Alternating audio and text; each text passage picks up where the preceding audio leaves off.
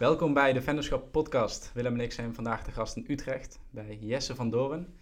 Jesse is eigenaar van onder andere Bryce, Trackle, maar doet nog heel veel meer. Uh, zo is hij nu onder andere bezig met ontzettend veel livestreams, nu, de corona, uh, nu het coronavirus uh, actief is. Um, Jesse vertelde, vertelde ons net dat hij op zijn elfde al is begonnen met ondernemen. Dus um, nou, in ieder geval welkom Jesse. Dankjewel, goedemiddag. Goedemiddag. En nou ja, laten we daar maar gewoon beginnen. Wat deed je toen je 11 jaar was? Toen ik elf was, ik was eigenlijk altijd al super geïnteresseerd in alles op het gebied van technologie en websites. Uh, dus toen ik elf was, hield ik me daar eigenlijk al veel mee bezig. En eigenlijk als bijbaantje, ja, wat ik toen ook deed, is uh, eigenlijk kijken hoe je websites hoog in Google kan brengen. Vond ik super interessant en dat was dus echt waar ik mijn eerste geld mee verdiende. En in de loop der jaren ja, is dat eigenlijk een beetje uit de hand gelopen. Steeds meer partijen die naar me toe kwamen van ja, we willen iets met marketing of innovatie. Kun je iets voor ons betekenen? Uh, ja, en zodoende heb ik nu verschillende bedrijven, inderdaad. En uh, toen je 11 jaar was, toen je dus bezig was met die zoekmachine-optimalisatie, hoe pakte je dat dan zeg maar, praktisch aan? Want je met 11 had je al, ja, je, je mag jezelf er niet inschrijven bij de KVK bijvoorbeeld. Hoe, hoe zag dat er toen uit? Ja, kijk, in het begin uh, moet je echt zoeken, inderdaad. Want je mag je inderdaad nog niet inschrijven bij de KVK. En ik moet zeggen, destijds, hey, jonge ondernemers, ja, daar had je ook gewoon best wel weinig informatie eigenlijk voor. In de loop der tijd is dat wel steeds hotter geworden, ook in de media. En nu is het denk ik een stuk gemakkelijker. Um, en ja, er waren wel allerlei fora waar je op kon en waar ik eigenlijk ook uit mijn ja, eerste klanten kwam. Dus ja, dat was super interessant. Um, je liet dan natuurlijk niet gelijk doorschemeren dat je elf jaar was, hè, want dan denken ze van, nou, wat is dit? Um, maar ja, zo heb ik wel, ben ik eigenlijk wel aan mijn eerste klanten gekomen. En ja, wat ik toen eigenlijk deed in het begin was vooral gewoon kwitanties in plaats van facturen. Ja.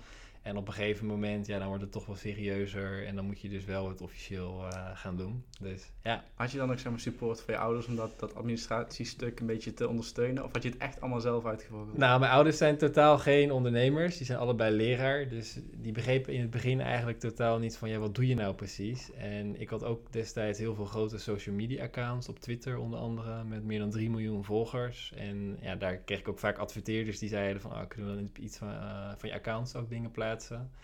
En mijn ouders die begrepen eigenlijk nooit van, ja, hoe kun je nou met social media geld verdienen? Omdat zij totaal niet in die wereld zaten. Ik moet zeggen, nu is dat natuurlijk wel hè, echt veranderd in de loop der jaren. En ik heb een hele goede band met mijn ouders.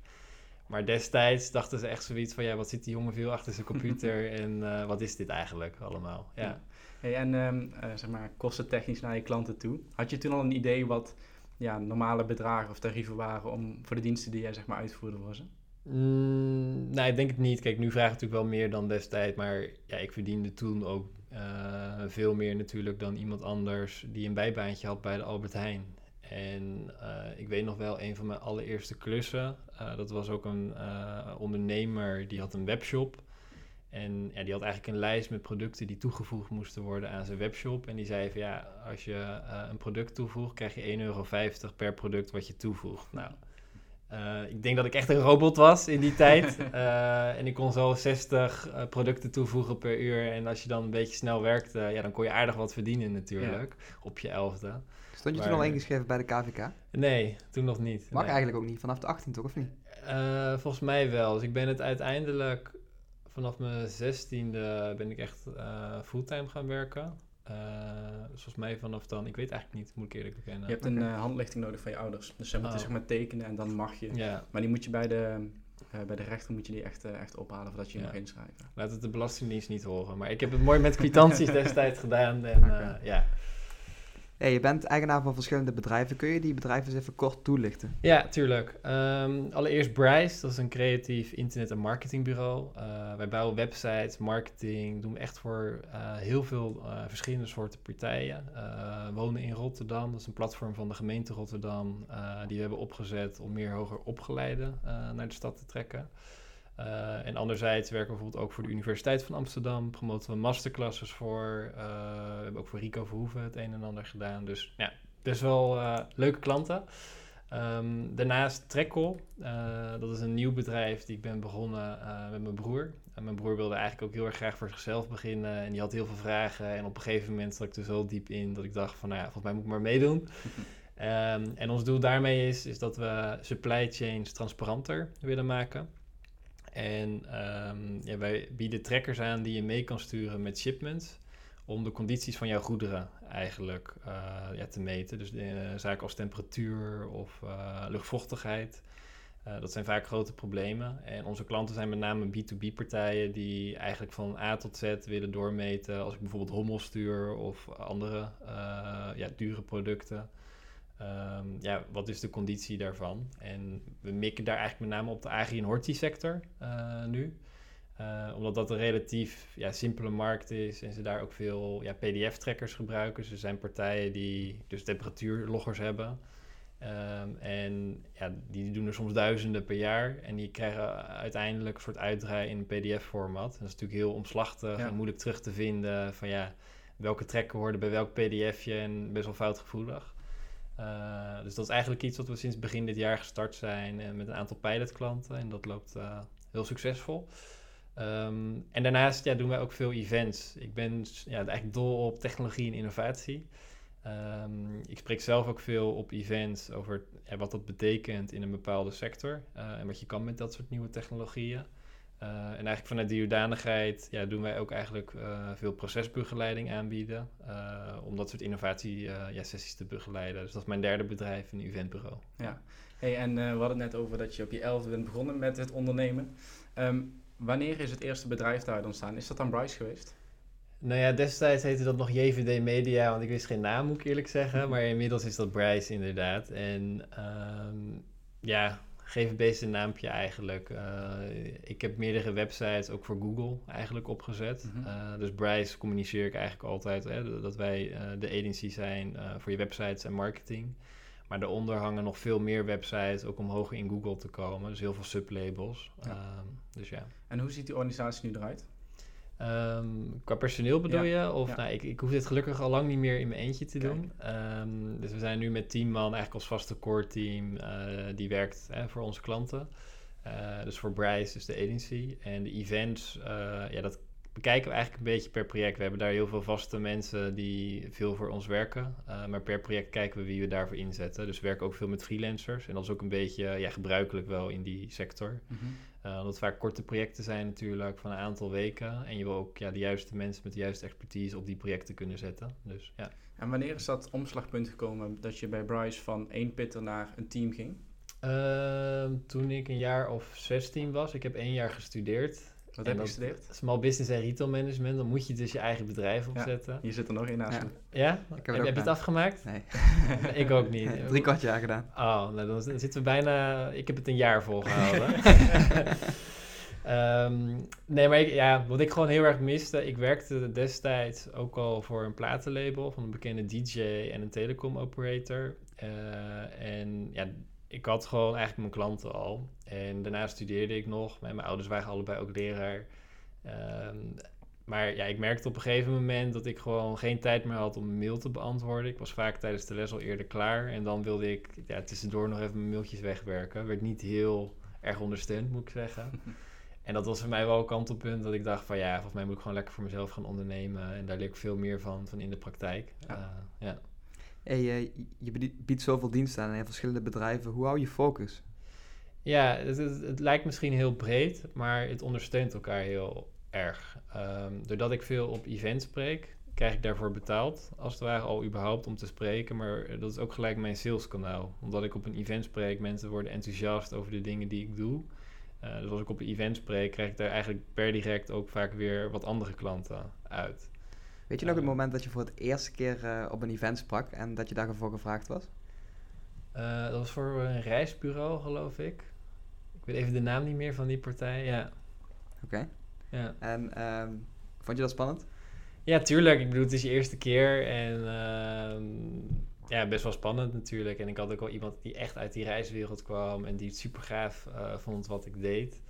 Um, en die ook wel een beetje zei van hè, dit en dit kun je misschien erin doen en uh, in je lezing. Dus ja, ik vond het wel erg spannend natuurlijk, hoe, maar ook leuk. Hoe zijn ze dan bij jou terechtgekomen? Want op, je hebt een soort van expertstatus moeten verdienen om, om gevraagd te worden. Ja, nou ja, eigenlijk, dat, ik ben vanzelf in dat netwerk gekomen. Ik heb in 2014 heb ik een aantal grote events georganiseerd. Toen was ik 16. Eh, en dat was eh, de World Hackathon Day, eh, onder andere. Ehm, en de World Hackathon Day, voor de mensen die niet het concept van hackathon kennen, was een evenement waarbij ja, 500 mensen van over de hele wereld meededen. En die konden werken aan bepaalde uitdagingen van organisaties. zoals bijvoorbeeld van D-reizen, ING of Amnesty International. ING bijvoorbeeld vroeg zich heel erg af, hoe ziet nou die bank van de toekomst eruit? Mhm. Uh, en er gingen dus 500 jongeren van over de hele wereld uit zes verschillende landen aan werken. Ehm, en uh, nou, we hadden ook allerlei nieuwe technologieën, Google Glasses, drones, destijds uh, helemaal hot en happening. We waren de eerste die dat konden tonen. En ehm, ja, dat evenement, omdat het het eerste wereldwijde was en wij ook eigenlijk voor het eerst Google Glasses aan de wereld konden tonen, ja, kwam er zoveel media op af op een gegeven moment, ik denk dat ik in 24 uur 150 verschillende media te woord heb gestaan. Ik heb niet geslapen voor drie dagen. uh, ja, en toen is eigenlijk een balletje echt gaan rollen. Omdat gewoon, ik stond op alle voorpagina's van de kranten met dat evenement. We waren op het Jeugdjournaal, RTL Koffietijd. En dat hield maar niet op. Mhm. En voor ons was dat evenement eigenlijk ons kleine evenement. Het was gewoon leuk. We wilden dat met vrienden doen. Uh, dus we dachten van, hè, we gaan dit voor 50 man doen.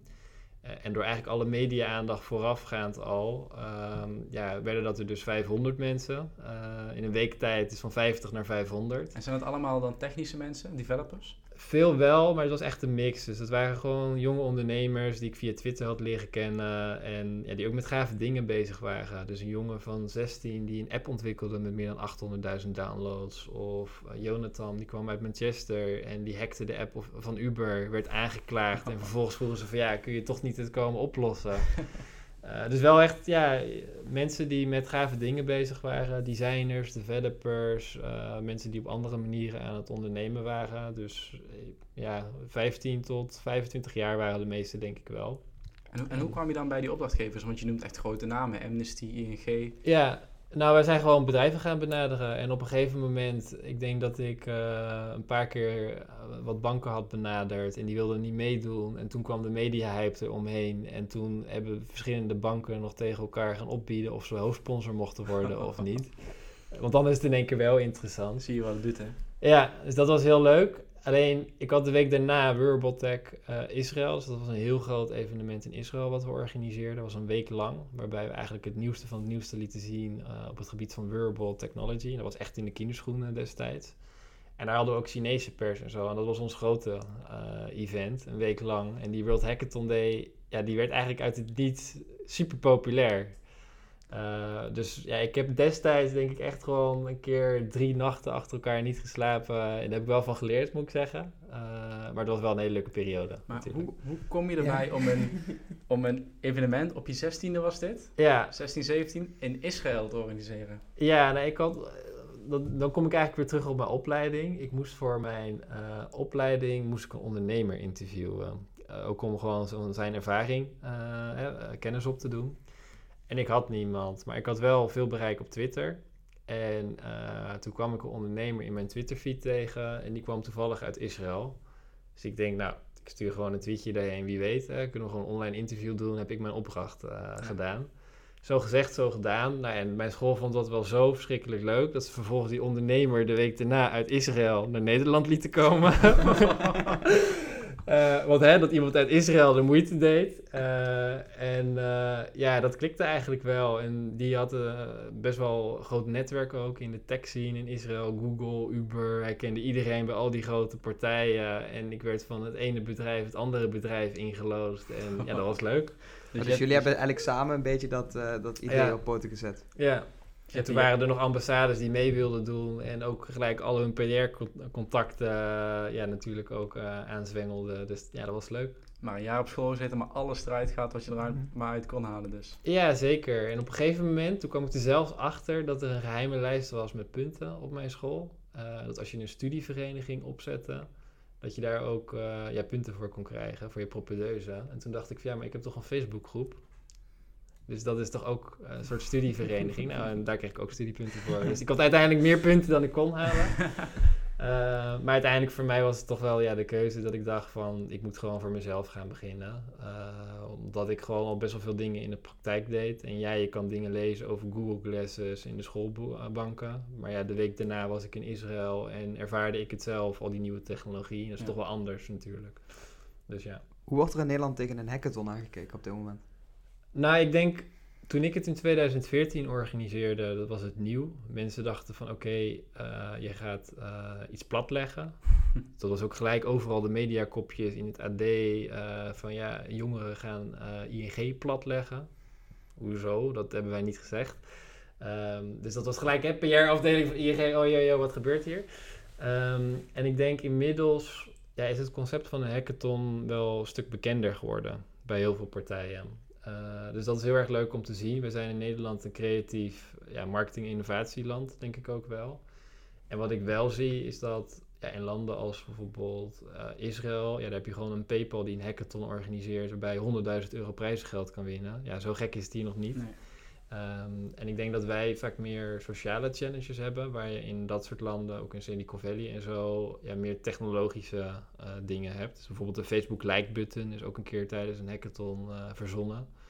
Uh, en wij bieden wat meer procesbegeleiding eigenlijk ook aan in onze hackathons. Dus... Heb, heb, je daar een voorbeeld van, van wat er nou concreet uit een hackathon is gekomen wat heel succesvol is geweest? Ja, zeker. Um, 2015 heeft de provincie Gelderland ons benaderd. En die zaten met een lokaal verkeersprobleem, waar ze al tien jaar lang beleidsplannen voor schreven, spoor verbreed. Uh, nou, mocht allemaal niet baten. En toen kwamen ze naar me toe van ja, zitten zoveel knappe koppen in die community van je, kunnen we niet een keer een hackathon ook organiseren? Want ze hadden dat natuurlijk in de media ook gezien. En welke community was dat? Uh, op, ik had een aantal Facebookgroepen, okay. dus uh, Tomorrow had ik aangemaakt, Tomorrow Community, hè, toekomst. Ja. Uh, en daar zaten ook veel van dat soort jongeren ook in. En omdat ik veel evenementen organiseerde. En um, ja, de provincie kwam dus naar mij toe. En toen hebben we een keer een 24 uur hackathon ook georganiseerd. Dus dan ga je de hele nacht door, Red Bull, pizza erbij, knallen. Um, en uiteindelijk uh, ja, hadden we ook heel veel data. Dus er was bijvoorbeeld een Vodafone die had GPS-data. We hadden data van bezoekuren van het ziekenhuis. Uh, maar ook uh, bezoekuren van scholen natuurlijk en de lesroosters. En het winnende team, die kwam er uiteindelijk achter dat als de Radboud Universiteit en de Han 15 minuten een lesrooster zouden opschuiven, dan heb je niet voor miljoenen euro's nieuwe bussen nodig. En ja, heb je gewoon een heel groot gedeelte van dat verkeersprobleem opgelost. Nou, uiteindelijk duurde dat natuurlijk wel een paar jaar voordat dat geïmplementeerd werd. Want zij zeiden ook van ja, waarom moeten wij dat dan doen? Dus nou, veel gesprekken met de politiek later uh, is het uiteindelijk wel realiteit geworden. En die Mhm. onderzoeksresultaten, ja, die zijn fantastisch. Is dat ook de aanleiding geweest? Want ik, ik ken deze discussie, zeg maar, toen ik nog zelf studeerde. Ik studeerde in Eindhoven. En daar was het ja, hetzelfde probleem. Ik denk in elke stad dat het op die spitspunten gewoon super druk was met studenten. Maar toen was de discussie gaande van, hé, hey, inderdaad, als we nu een kwartier of een half uur later starten met de lessen, um, dan scheelt dat gewoon enorm veel drukte op stations. Is dat, zeg maar, zijn jullie de aanleiding geweest voor die nationale discussie destijds? Ja, het zou kunnen. Het is best wel toen in de media ook uh, inderdaad gekomen, deze oplossing. Uh, dus ja, zeker. Ja, vet. Wat is het verdienmodel van een hackathon in Nederland? Voor mij of voor de, voor de bedrijven? uh, voor jou, eigenlijk voor, ja, voor jou. Ja, kijk, nou voorheen die World Hackathon deden, zocht ik mijn eigen sponsors uh, natuurlijk bij. En wij hebben nu gewoon partijen die bij ons aankloppen en zeggen, hier hebben we een zak met geld, uh, kunnen jullie iets leuks organiseren? En wij doen hackathons uh, ja, van 30.000 euro, van 5.000 euro, maar ook voor 100.000 euro of meer. Het is net wat je wilt eigenlijk en, en hoe, hoeveel mensen wil je uitnodigen. En vanwege corona ja, hebben we natuurlijk wel een switch moeten maken. Wij deden eerst veel van dit soort events fysiek. Uh, waarbij mensen echt in één ruimte bij elkaar komen. En vanwege corona is dit natuurlijk allemaal online. Dus wij doen nu ook veel livestreams, dat we wel ja, onze crew eigenlijk op locatie hebben. En de sprekers, et cetera. Maar dat mensen vanuit huis mee kunnen doen. Um, dus ja, het zijn hele andere producties geworden in de afgelopen maanden. En wel erg leuk. Hoe ga je dan op zoek naar de juiste mensen? Het hangt heel erg van je case ook af. We hadden um, laatst namelijk eentje voor de Rijksoverheid. Dat ging over antidiscriminatie in werving en selectiealgoritme. Uh, heel interessant thema, super complex ook. En ja, daar hebben we het gepromoot op LinkedIn, gewoon onze eigen kanalen. En ja, mensen werden zo warm en enthousiast over dit thema, dat het zo'n belangrijk thema is, dat eigenlijk ja, uh, we niet heel veel hoefden te doen voor de werving. En dat veel mensen eigenlijk andere mensen ook weer uitnodigden. Eh, we hebben natuurlijk in de afgelopen jaren ook zelf natuurlijk een grote database opgebouwd. eh, van hackathon-fanaten die elke hackathon af willen gaan. En niet elke hackathon is ook hetzelfde. Ik denk, je hebt technologische hackathons en meer sociale hackathons. Eh, dus bij elke ja, hackathon kijk je ook weer van wat voor soort mensen wil je erbij hebben. Zijn dat studenten, ambtenaren of inderdaad wel meer developers of data scientists? Eh, dus het hangt helemaal van je casevraag ook af. Ja, wat voor soort mensen wil je erbij hebben? En als je app developers bij elkaar stopt, ja, dan ga je waarschijnlijk ook app developers krijgen. Maar juist die mix van expertise, ja, dat is natuurlijk erg leuk en belangrijk. En heb je dan ook een selectieprocedure daarin? Want je doet zo'n oproep op LinkedIn. Heel veel mensen kunnen zich aanmelden, maar ga je dan ook kijken van oké, die wel en die voldoet eigenlijk niet aan wat we willen op die hackathon? Of is iedereen welkom? Ja, nee, kijk, het hangt helemaal vanaf wat de klant wil, uiteindelijk. Wij doen ook interne hackathons. Dus we hebben dat laatst een keer voor een grote farmaceutische partij gedaan. En eh, ja, vanwege corona eh, kunnen ze nu niet nieuwe medicijnen aan apothekers bekendmaken en de complicaties daarvan. Ehm, eh, omdat het fysieke evenementen gaan niet meer door naar dat soort apothekers. En zij wilden heel erg graag met eh, meer dan 100 man van hun eigen team in gesprek gaan. Van ja, oké, hoe kunnen we toch nog onze medicijnen bekendmaken bij apothekers? En daar hebben we een dag eigenlijk voor getrokken met elkaar, allerlei leuke ideeën verzonnen. Dus het is niet altijd met externe, soms ook intern. Het hangt heel erg van wat de klant wil en eh, of het proces belangrijk is of het resultaat. Want soms alleen het proces doorlopen, creatieve brainstormtechnieken. Sommige klanten vinden dat heel belangrijk. En anderen willen ook daadwerkelijk jij resultaat zien. Eh, dus dat verschilt ook nog per klant. Hey, en je hebt nu eh enerzijds Bryce, je hebt Trackle met je broer en je hebt dan eh, nou, de, de event organizer en de hackathons en dat soort dingen. Ehm, hoe, verdeel je die, hoe verdeel je die aandacht over de werkweek heen? Ja, ik heb gelukkig hele goede mensen eh, die natuurlijk voor mij werken. Dus dat is gewoon heel erg fijn. Dus, dus afgelopen week hebben we bijvoorbeeld ook een nieuwe head of design erbij. Dus nou, zij schakelt met name met onze IT-afdeling ook om dingen voor elkaar te krijgen als het eh, aankomt op de website. Ehm, en ja, kijk, ik ben met name nog ook voor de goede ideeën. Ik heb natuurlijk best wel wat ervaring in heel veel verschillende sectoren. Dus ik kan ook snel verbanden leggen van hey, wat je in de ene sector ziet, zou je dat misschien niet net op iets andere manier ook in een andere sector kunnen doen. Dus ik ben zelf ja, minder uitvoerend bezig op dit moment. Mijn eh, dag bestaat eigenlijk vooral uit het begeleiden van mijn werknemers, eh, de mensen waarmee we samenwerken. Eh, en ik heb natuurlijk ook veel belafspraken ook, om nieuwe ideeën eigenlijk aan te dragen. En dat was, ja, toen ik elf was natuurlijk wel anders, toen ik zelf achter de knoppen zat en uitvoerend bezig was. Dus, En, ja. en hoe is die transitie, wanneer heeft die plaatsgevonden van uitvoeren naar meer strategisch? Ja, dat gaat vanzelf op een gegeven moment. Ik denk, eh, om terug te komen op je vraag van straks, eh, toen ik een jaar of 16 was, toen had ik een stagiair uit Ierland. Eh super fijn trouwens, want in Nederland moet je minimaal vijf medewerkers hebben om een stagiair te kunnen aannemen. Nou, in Ierland geldde dat niet.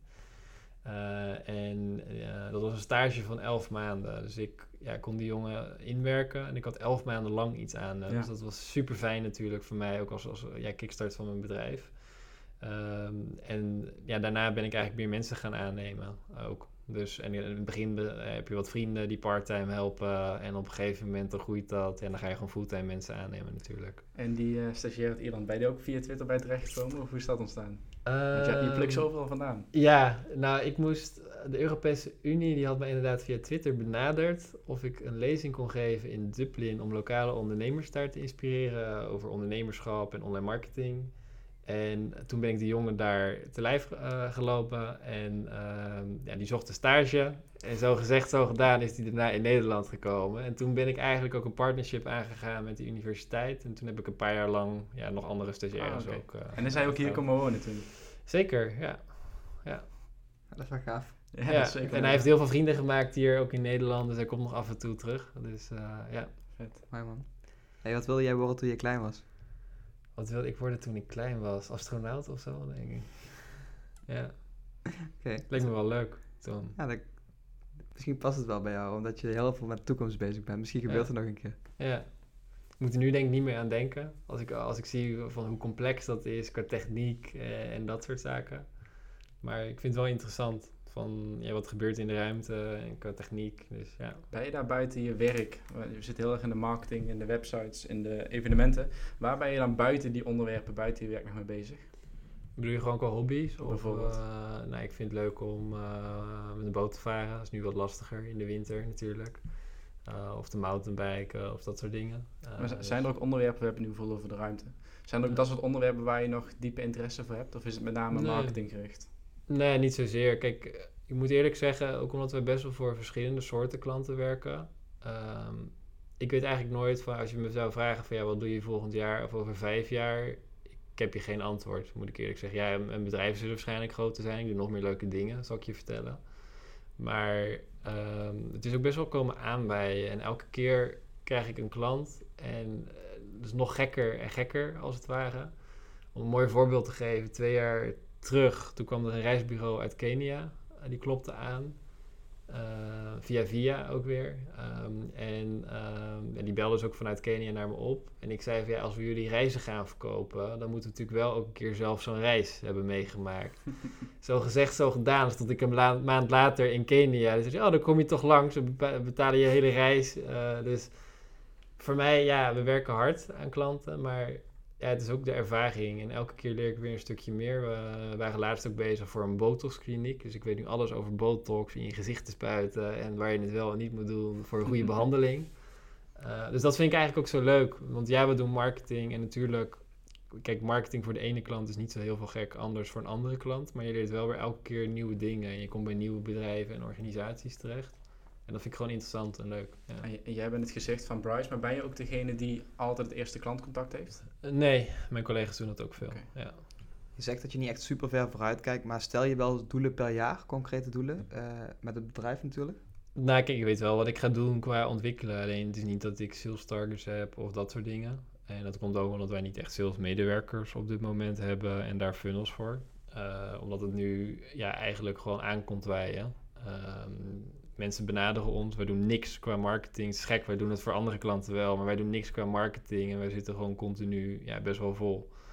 Eh, dus afgelopen week is een nieuwe collega begonnen. En ik denk dat dat ook heel erg belangrijk is. Ik ken heel veel partijen, ook waarvoor we werkten, die heel snel gegroeid zijn.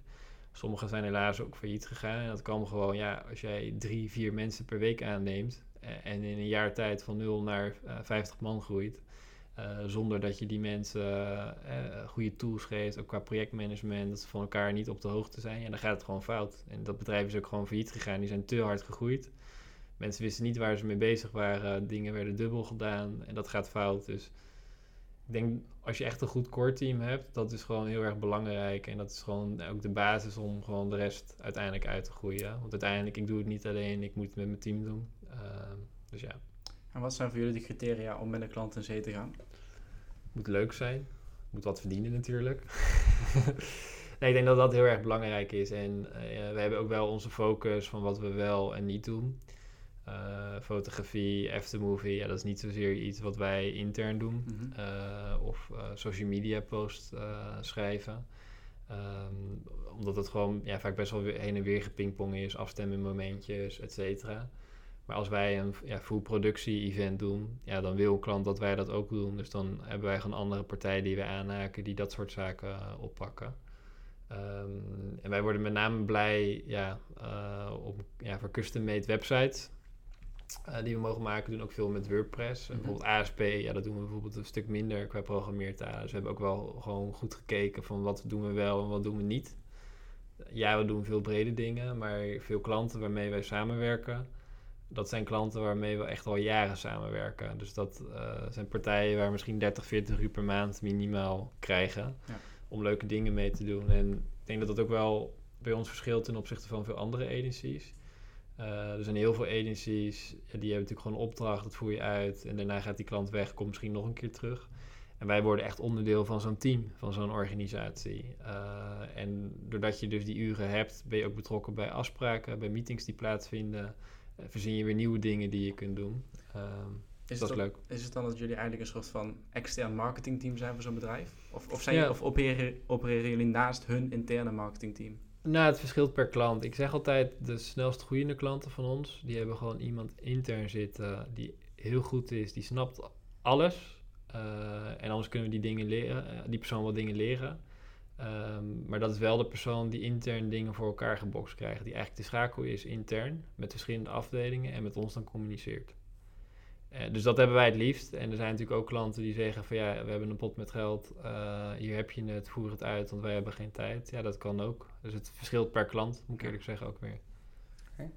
En ben jij dan nog bi- binnen Bryce degene die, ehm, die je eigen mensen aanstuurt? Of heb je er inmiddels iemand tussen zitten die eigenlijk te schakelen is tussen operationeel en strategisch? Nou, kijk, wij hebben eigenlijk een klantverdeling. Eh, dus bij ons zijn sommige mensen eindverantwoordelijk voor bepaalde klanten. En wij hebben niet zozeer ja, managers die er nog tussen zitten. En dat wil ik eigenlijk ook graag het liefst zo lang mogelijk houden. Dat Mhm. we gewoon niet nog doorgeefluikjes hebben, als het ware. En ik wil heel graag de mensen die uitvoeren ook gewoon bij elkaar hebben in één team. En we hebben natuurlijk veel klanten waarbij we marketing en development en design doen. Eh, en dan is onze designer aanspreekpunt die het ook weer wegzet bij development. En soms betekent het dat twee collega's in een call zitten. Eh, dus dat verschilt ook weer. En je zit nu op, eh, op 10 mensen in je team bij Bryce. Ja. Ehm, is het ambitie om daar flink in door te groeien? Of wil je het redelijk klein houden in die zin? Ehm, nou ja, doorgroeien ja, maar ik zeg altijd, met minder mensen kun je meer dingen doen. En ik ken zat agencies die misschien 80 mensen hebben, maar ik denk dat wij met een klein team evenveel voor elkaar krijgen. En als je gewoon echt hele goede mensen hebt die goed werken, en dat merk ik ook bij development, dat wij soms met twee man gewoon fulltime op een project eh, sneller en meer voor elkaar krijgen dan een bedrijf die gewoon 10 developers erop heeft zitten omdat je gewoon veel sneller kunt schakelen, door kunt gaan, eh, niet eindeloos eh, dingen hoeft te overleggen, maar gewoon kunt bouwen en dingen kunt doen. En daar heb ik wel heel erg van geleerd. Dus vandaar dat ik ook zei van ik wil mijn team zo klein mogelijk houden. En mijn ambitie is niet per se dat ik hier 300 medewerkers of zo straks heb zitten. Nee. Ik hoop wel heel veel mooie klanten en dat het me minder kan. Maar als het nodig is, ja, dan heb ik hier 300 man straks zitten. Oké. Hey, welke ondernemers inspireert jou? Waar kijk je Ehm, tegenop? Nou ja, Elon Musk vind ik wel leuk natuurlijk. Omdat hij gewoon gek is en gewoon elke keer met iets nieuws komt. En ik vind het ook wel bijzonder. Kijk, hij, Tesla en zo, die doen niet zo heel veel qua marketing. En hij is natuurlijk ook een beetje het gezicht eh, achter Tesla en SolarCity en, en dat soort bedrijven die hij heeft. Eh, dus ik vind dat gaaf om te zien hoe je eigenlijk gewoon met een goed product ja, toch eh, op een slimme manier een mega bereik kan krijgen en een bedrijf kan laten groeien. Product is eigenlijk een marketing, hè? Ja. Tesla. En af en toe een jointje roken op, eh, op live radio wil ook wel helpen, denk ik. Of een vlammenwerper. Eh, en ik zag dat hij van de week volgens mij weer in Turkije shot. eh, ik weet niet, ik zag iets voorbij komen op zijn Twitter. Ja. Ja. Vind ik mooi. ja, dus nou, ik vind dat ook top. Ja, en vooral in Amerika, want we hadden het laatst eh, tijdens het wandelen over, Willem. Eh, in Amerika is natuurlijk die verdeeldheid per staat ook nog heel erg. In de ene staat mag je bijvoorbeeld eh blowen, in de andere niet. En hij doet het dan in zo'n land waar het nog zo'n controversieel onderwerp is. Kijk, in Nederland zouden mensen daar niet zo heel raar van opkijken. Ja. Zo misschien even in nieuws zijn, maar daar was gewoon echt een, echt een issue en echt een topic. ja. Dus eh, ja, zo krijg je ook aandacht. Hey, eh, Jesse, wie heeft jou ehm, eh, op weg geholpen in de wereld waar je nu in zit? Is er een persoon geweest, een, een mentor, een trainer? Een... Ik heb dat zelf denk ik gewoon gedaan. Ja, kijk, tuurlijk, je komt wel met veel mensen in gesprek. Ik denk, waar ik het meeste van geleerd heb, is mijn klanten. Omdat je dingen doet en daar leer je dingen van hoe dat gaat in een bepaald bedrijf. En die dingen die kun je ook weer meenemen naar een volgende klant. Dus gewoon gaandewijs heb Ja. je in de praktijk alles geleerd wat je, Ja. wat je nodig hebt. Ja. Ik denk dat dat ook de beste manier is. Natuurlijk is het fijn als je iemand om je heen hebt die je wel kan helpen met de belastingdienst, dat soort zaken. Ehm, maar ik had dat nooit, nee. En ik ben dat zelf gaan creëren, denk ik, ook door die communities, door de juiste mensen bij elkaar te brengen. ehm, ja. Lopen die nog, die communities? Ehm, niet meer op die manier, want wij deden eerst heel veel meetups zelf ook organiseren. En daar ben ik eigenlijk een beetje vanaf gegaan, dat wij nu voor heel veel stichtingen ook werken en dus veel hackathon aanvragen krijgen en ik zelf veel op events spreek. En ik had op een gegeven moment zoiets van ja, het kost mij best wel veel tijd en energie om dat te onderhouden en ook ervoor te zorgen dat dat actief blijft. Eh, tuurlijk ken ik die mensen nog steeds, hè, dus die nodigen we nog steeds uit voor bijeenkomsten ook die we hebben. Maar ja, het is gewoon wat minder actief dan vroeger. Ehm, en ik organiseer voor veel van onze klanten nog wel meetups. En daar kom ik ook weer mensen tegen. Ben ik ook weer het gezicht natuurlijk. Dus ik krijg nu met minder moeite eigenlijk meer voor elkaar. Ja. Ja, Dus in die zin is netwerk voor jou echt ontzettend belangrijk. ja denk ik wel, ja. Hoe ziet zo'n werkdag of werkweek eruit? Kun je ons eens meenemen? Ehm, vandaag heb ik om het kwartier gebeld. Gisteren ook. met bedrijven. Morgen heb ik een relaxdagje en dan ga ik een lezing voor volgende week voorbereiden. Ik heb volgende week drie lezingen staan. Online dan ook? Eh, twee daarvan zijn online. Eentje is in een fysieke studio. Waar ze mij volgens mij gaan opnemen in augmented reality. En ik gebroadcast word naar Australië en de Verenigde Staten. Ik, weet, ik zie het nog niet helemaal voor me. Ik vind het heel spannend en leuk. Ehm, dus ja, ja. Oké, gaaf. Hey, je hebt op eh, jonge leeftijd al heel veel voor elkaar gebokst. En waar ben je nou het meeste trots op? Ehm, ja, dat ik elke keer weer nog leukere, gavere dingen doe. En ik ben denk trots wel op de websites die we hebben neergezet. En dat we eigenlijk elke keer bij nog gekkere partijen terechtkomen. En nou ja, een paar weken geleden, toen kwam natuurlijk weer ook nieuw nieuws vanwege corona. Eh, ja, dat de fysieke evenementen niet meer door konden gaan. En dat was voor mij ook wel echt weer een moment dat ik echt dacht van... oké, hoe gaan we dit doen? Want onze planningen zaten vol. Je hebt klanten waarbij we alles geregeld hebben, voorbereid hebben voor fysieke evenementen. En in twee weken tijd wil een klant van offline naar online. We hebben mm, ja, relatief weinig ervaring met dat soort grote producties. En we hebben toch weer voor elkaar gebokst dat gewoon in twee weken tijd gewoon mega eh, ja, organisatie gewoon van offline naar online gaat. En dat vind ik wel gaaf dat we dat zo snel hebben kunnen doen. Is het dan ook echt jouw taak om dat hele proces te begeleiden en te sturen als er een aankondiging vanuit de overheid komt? Ehm nou ja, niet per se, want dat, ja, wij werken natuurlijk voor verschillende soorten klanten. Dus ik heb ook wat mensen er natuurlijk ook erop zitten die voor mij dat gedeelte doen. Alleen ik heb wel gezegd van ja, ik denk hè, vanwege corona dat die fysieke evenementen, dat dat gewoon echt niet meer verantwoord is. En dat we dat nu toch wel online moeten gaan doen. En eigenlijk voor die aankondiging hadden we echt nog een ja, evenement net uh, een dag ervoor ook gehad. Uh, voor 50 man, wat net binnen de regeltjes viel, die kon nog doorgaan. En eigenlijk alle andere evenementen, ja, daarvan heb ik gezegd van oké, okay, dit moet online. Uh, we moeten uit gaan zoeken hoe we dit gaan doen en wat er voor nodig is. En dat hebben we gedaan. En uiteindelijk ben ik natuurlijk niet de enige die dat oppakt, met mijn team ook. Ja. Je hield veel freelancers in en dan kan ik me voorstellen met zo'n uh, met zo'n project, als het dan wegvalt, uh, hoe los je dat op met die freelancers? En dan bedoel ik financieel. Uh, als het wegvalt? Ja, bijvoorbeeld met zo'n corona-uitbraak. Ja. Nou ja, wij verdienen er meer op, moet ik zeggen. Want we hebben meer tijd die we erin steken. Omdat we eerst dingen offline zouden doen en dan moet het in één keer naar online. Mhm. Mm -hmm. um, en ik denk, ja, wij hebben eigenlijk alleen maar meer business gekregen. Jullie vullen het budget van de klant eigenlijk anders in. Ja, ja. Zeker. En uh, daar komen ook gewoon meer uren bij voor ons om het te regelen dat het van offline naar online gaat. Um, wij zouden het eerst in een hotel organiseren. Nou ja, dat, ik had nog niet de handtekening gezet, dus dat budgetpotje uh, ja, bleef vrij natuurlijk. Dus dat scheelt weer een hoop geld, 10.000 euro's. Dus dat is gewoon erg fijn, ja. Wat is jouw um, grootste blunder die je kunt herinneren? Mijn grootste blunder? Um, nou, ik had een keer een evenement en er zat iemand achter in de zaal en ik kon hem maar niet verstaan. En ik had al drie keer gevraagd uh, wat die persoon vroeg. En op een gegeven moment ben ik er maar gewoon overheen gaan praten. Maar dat was een heel raar antwoord. Uh, en ik denk dat de hele zaal, zeg maar, ook in lachen uitbarstte. Maar ik had een heel raar microfoontje in en ik hoorde drie keer een echo en ik hoorde dingen dubbel. En na drie keer vragen dacht ik echt van ja, ik durf niet om het nog een keer te vragen. Uh, maar ik had gewoon naar die persoon toe moeten lopen. Omdat er gewoon iets qua techniek niet helemaal goed ging ja. in mijn oortje. Daar heb ik wel van geleerd, moet ik zeggen. Maar ik denk dat dat dus me wel altijd bij blijven hangen. Van ja, shit, ik had het gewoon wel moeten doen. Hey, en um, je doet nu heel veel dingen tegelijk, je bent met veel bedrijven bezig. Hoe zorg je ervoor dat je door de week heen uh, energiek blijft? Doe je aan sport? Ben je met voeding bezig? Nou, ik leef gewoon mijn leven, denk ik. En ik denk dat je ook, je moet je niet overal druk om willen maken. Dus ja, het is een wat drukkere periode, omdat dingen in één keer van offline naar online moeten en corona en hè, een hoop nieuwe aanvragen. En ik denk dat je dat ook heel erg moet leren. Kijk, in het begin uh, ben je misschien wat gestrester en dingen komen niet goed. En op een gegeven moment, als je het gewoon heel, ja, best wel lange periode doet, uiteindelijk komt het altijd goed. En denk voor nieuwe mensen, zeg maar, die bij ons komen werken, die moeten er soms wel even aan wennen. Ook de hoeveelheid projecten die we doen en het, het snelle schakelen. Mhm. Want wij zijn gewoon echt snel, als echt iets nu opgepakt moet worden, dan regelen we het altijd wel. En ik denk dat dat heel erg belangrijk is, dat je dat als persoon zijnde ook moet kunnen. Uh, al geef je me duizend projecten, ik weet nog precies wat ik moet doen. Uh, het enige is dat ik daar geen tijd voor heb, uh, natuurlijk. Um, dus ik denk ook dat het heel erg is van hoe ga je er zelf mee om en hoe relaxed ben je daar eigenlijk mee. Ja. Heb je daar wel eens moeite mee gehad in de beginjaren misschien? Dat het als, het als er veel op je bordje terecht kwam, dat je gewoon even Ja, tuurlijk. Kijk, ik werk nu natuurlijk nog heel hard. Eh, zeker in de afgelopen paar weken, omdat dingen gewoon eh, vanwege corona echt anders moesten.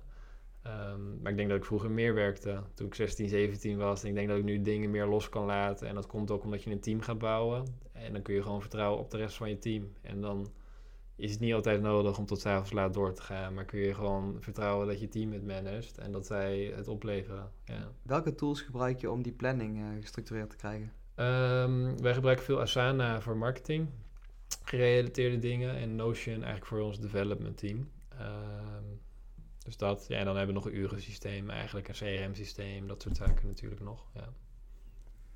Eh, welk boek moeten we lezen? Ehm, ik lees niet zoveel boeken meer, moet ik eerlijk zeggen. Ja, ik Oké. zou het niet weten. Purple Cow, die lees me nogal bij, blij blijven hangen van vroeger. Vond ik nog wel leuk. Maar ik lees eigenlijk niet zoveel boeken meer. Ik had echt verwacht dat je veel boeken zou lezen, serieus. Ja? Ja, dat had ik echt verwacht. Nee, En meer in de praktijk. ik ben eigenlijk niet zoveel ja, van de boeken. En dat komt misschien ook wel door mijn vader, die geeft Nederlands ook op een school. Dus die was altijd van de boeken van ja, je moet dit boek lezen. En op een gegeven moment dan denk je, ga weg met je boeken. Eh, ik kijk liever video's, ja. Oké. Heb je daar nog wat aanradertjes eh, voor ons? Netflix-series? Of nee, nee, de inspirational dingen niet zozeer, nee. Maar dat komt ook, ja, op het moment dat ik iets gaaf vind, dan vind ik het alweer outdated. Op het moment dat ik het aan jou ja, laat zien. Ja. Dus ik denk dat als, je me, als ik toevallig iets voorbij heb zien komen, dat ik het dan je heel snel kan laten zien. Maar ik ben vandaag nog niks tegengekomen, dus nee. Oké, en in, jouw eh, lezingen, want je wordt gezien als trendwatcher, dus je vertelt veel over de toekomst, wat er staat Ja. te gebeuren. Ehm, maar kijken naar jouw eigen bedrijven, hoe kijk je daar tegen de komende drie tot vijf jaar aan? Nou, ik denk dat corona best wel een impact heeft op onze hele business. En ik zie een groei in development. Eh, ik zie ook dat eh, steeds meer jonge ondernemers zelf ook dingen gaan doen op het gebied van marketing. Ehm, ik denk dat wij daar wel een onderscheidende factor in hebben, omdat wij natuurlijk van A tot Z een klant ontzorgen en echt onderdeel worden van zo'n organisatie.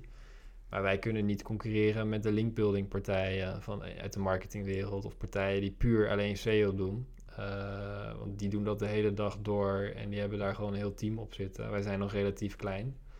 Dus wij moeten het van andere dingen hebben. En ik denk ook dat ja, er komen ook eh ander soort projecten naar ons toe. We werken nu veel voor goede doelen ook. Eh, die vanwege corona kunnen zij ja, geen eh, geld meer inzamelen. Hè, langs de deuren, dat soort dingen is toch een beetje lastiger. Daar moet je creatieve campagnes voor bedenken. Dus ik zie een switch in het type klanten. We krijgen steeds grotere klanten, dus dat is leuk om te zien. Ehm, en wat betreft events, ja, ik denk dat er veel minder inspirational talks komen. Het wordt veel meer een periode van doen, doen, doen. En dat eigenlijk ook veel organisaties ehm, ja, wat minder naar evenementen toe zullen gaan. Ook online dat minder zullen volgen. En veel meer willen kijken van ja, hoe kan ik het intern redden met mijn organisatie. En daar zien wij dus wel weer een groei in. Dat eigenlijk de hele inhoudelijke evenementen, waarbij je dus met je team aan de slag gaat. eh, ook eh, omdat mensen meer vanuit huis werken, wil je toch nog een soort van ja, eh, teamband hebben. Mhm.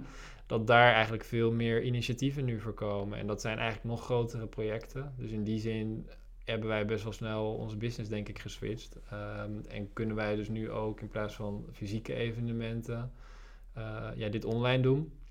En dat kunnen we low-key doen, eh, maar ook echt professioneel, tv-achtig bijna. Dus dat we een tv-show voor je neerzetten. Ja. Ik denk een goed voorbeeld, eh, wat we laatst kregen, is dat er een CEO was die zei van ja, ik spreek mijn eh, personeel niet meer, hè, want ik zie ze niet meer in ons gebouw. Maar ik wil toch heel erg graag die teamband houden. Dus met kerst wil ik eh, met een professionele chefkok een kerstborrel organiseren. Dat jullie dat, eh, ja, de marketing daarvoor organiseren. ehm, en een livestream. En dan gaan we eigenlijk mensen ook, ja, onze medewerkers een box thuis sturen. En dan kunnen ze met die chefkok en mij meekijken hoe we dat gerechtje moeten gaan voorbereiden. Ja, hele andere projecten. Wel weer grappig. Ja, en Ja. tot in hoeverre regelen jullie dat dan? Regelen jullie ook die chefkok? Of Nee, tot nee, waar nee. is de grens, zeg maar? Ja, kijk, wij zijn wel een partij vanuit de inhoud. Ehm, dus wij kunnen je inhoudelijk adviseren qua projectmanagement. Wat, wat komt allemaal bij kijken als je dit gaat organiseren? Wij kunnen ook een facilitator natuurlijk aanbieden die dat eh, begeleidt, zo'n Mhm. sessie of zo- zo'n evenement. Ehm, en wij kennen ja, hele goede mensen ehm, die ook die livestream kunnen faciliteren. Dat doen wij niet intern. Daar werken we ook weer met externe partijen en freelancers voor. Alleen daar zien we wel hele grote kansen. Omdat veel bij die livestreams uh, daar ook marketing bij te pas komt en design. En dat doen we vanuit Bryce heel erg veel. Uh, en wat je eigenlijk ziet, uh, dat eigenlijk de echte livestreampartijen, die doen alleen livestream. En die komen op de dag zelf aan rijden met een vrachtwagen aan materiaal. Maar daar kun je geen dingen mee voorbespreken. Je draaiboek, andere dingen. Ehm, qua design of marketing, dat doen ze allemaal niet. Um, en wij hebben dit nu ook zelf meegemaakt hè, met onze hackathons die van offline naar online moesten. Um, en vandaar dat wij eigenlijk nu zeggen van ja, er is geen partij die dit op kan pakken en uh, wij gaan er tussenin springen. Ja. Hoeveel man zitten er op zo'n productie? Uh, nou bedoel ik het productieteam qua video en audio. Uh, voor een livestream dat verschilt en dat hangt ook af van je setting. Uh, en hoe complex je het wilt hebben. Kijk, als je een de wereld draait doorachtige setting hebt, dan heb je al met drie camera's te maken vanuit verschillende hoeken. Dat je iemand wilt inzoomen, ja, dan heb je zo vijf man voor livestream uh, bijvoorbeeld zitten. En het leuke is dat wij uh, ook echt met de toppers ja, uit de markt samenwerken. Dus ook mensen met radioachtergrond of uh, televisieachtergrond. En wat je vaak ziet bij de wat kleinere livestream partijen, is die zeggen van ja, als we uh, een livestream organiseren, dan doen we wel een fallback naar 4G. Maar als jij een mega grote livestream hebt waar duizenden mensen naar kijken, dan kan je gewoon het echt niet hebben dat je livestream plat gaat. En dan kun je wel zeggen van ja, we doen 4G. Maar bij veel van die kleinere partijtjes, wat je daar ziet, is dat dan toch nog iemand even een kabel ergens in en uit moet doen, wat instellingen moet veranderen om van wifi naar 4G te gaan. En wij werken wel ja, met goede techniek dat dat automatisch gaat. Dat er geen menselijke tussenpersoon eigenlijk uh, daarvoor nodig is, menselijke handeling. Um, dat soort dingen houden we wel rekening mee. En uh, je ziet ook dat de wat kleinere livestreampartijen vaak toch wat minder dingen hebben qua techniek. En uh, er bestaan tegenwoordig ook heel veel apparaten. Dat als iemand inbelt, dat dat precies op het geluid, hetzelfde geluidsniveau is als ja, iemand die spreekt. Dus dat dat automatisch een beetje uh, ja, platgedrukt wordt. En dat zie je vaak bij de kleinere partijen niet. Dat er dan iemand handmatig achter de knoppen zit om het geluidsniveau een beetje aan te passen. Je haalt eigenlijk automatisch alle ergernissen voor het publiek die kijkt, haal je er als het ware uit. Met ja. techniek het liefst. Ja, zeker. En dat zijn natuurlijk echt de professionele producties. En ja, dat is nu best wel opkomend en nieuw, merk ik. Want uh, ja, er waren livestreampartijen en die deden af en toe podcasts opnemen of inderdaad gewoon een livestream ergens. Maar vanwege corona hebben die natuurlijk heel veel werk gekregen, dus die lopen overvol. Alleen dat zijn niet partijen die ook altijd echt uit de televisiewereld komen of uit de radiowereld. En ik denk dat die mix, uh, dus uh, voice-over effects, lower thirds, goede bumpers, maar ook design. Wat moet je regelen op een dag zelf om een inhoudelijk goed en sterk programma te hebben? Ja, daar zijn heel weinig partijen voor. Eigenlijk niet. Ik heb ze nog niet kunnen vinden in Nederland die dat neer kunnen zetten. Want dan heb je een livestreampartij, maar dan?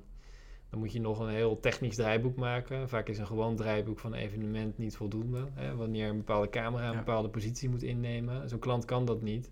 Zo'n livestreampartij heeft er geen tijd voor en nou, daar springen wij tussenin. Oké.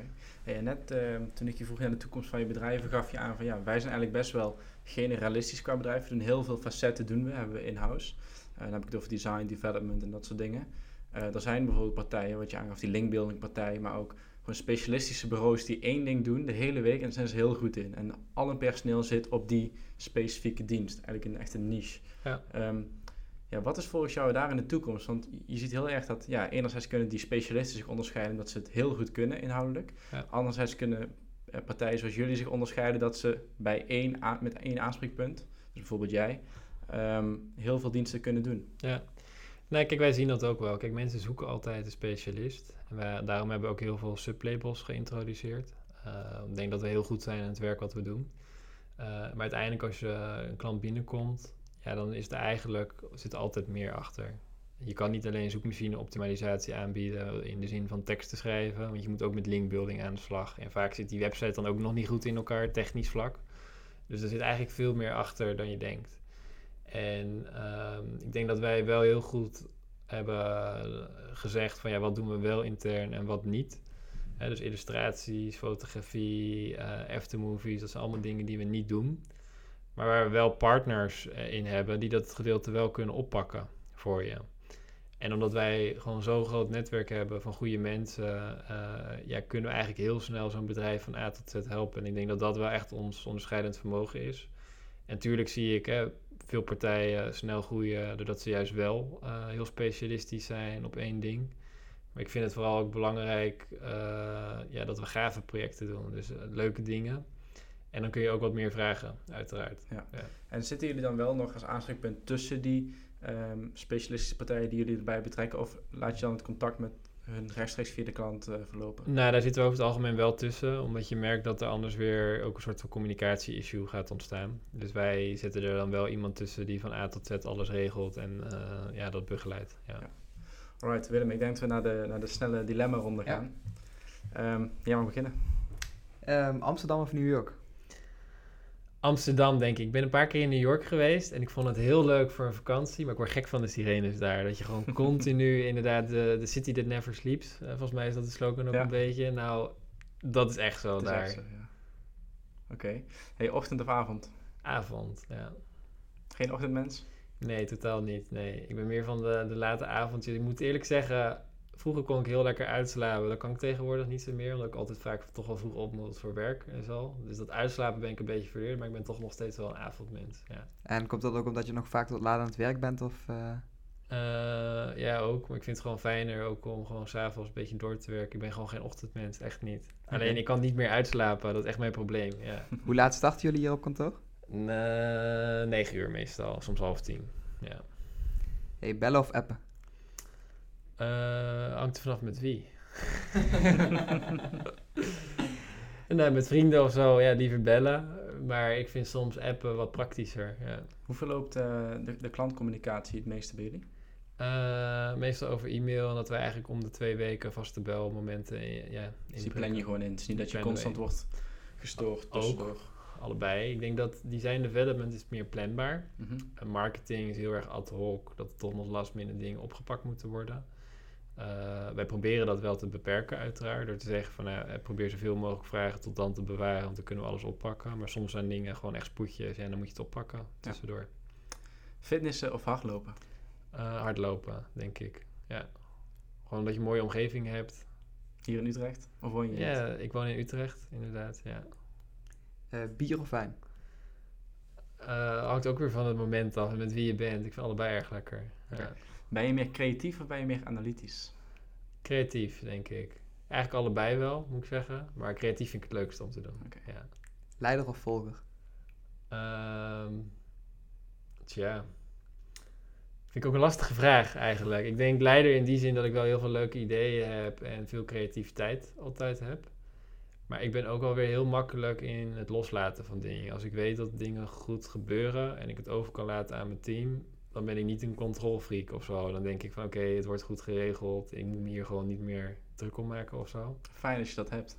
Ja, heb ik wel moeten leren, moet ik zeggen. Maar ik ben daar heel makkelijk in. Maar daarentegen, als het fout gaat, dan word ik wel weer een controlfreak. En dan ben ik echt van de details en laat ik het ook niet meer los. Ja. En eh, je geeft veel lezingen, maar eh, spreken of luisteren?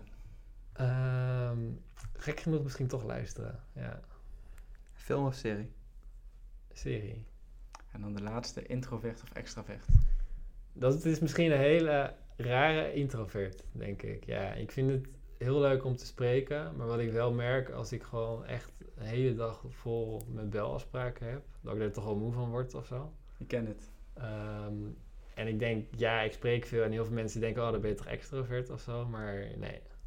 Oké, mooi antwoord. Grappig om te zien dat inderdaad wat je zegt, heel veel sprekers en heel veel publieke figuren ook, die worden altijd gezien als extravert, terwijl het heel vaak ook gewoon niet zo is. Ja.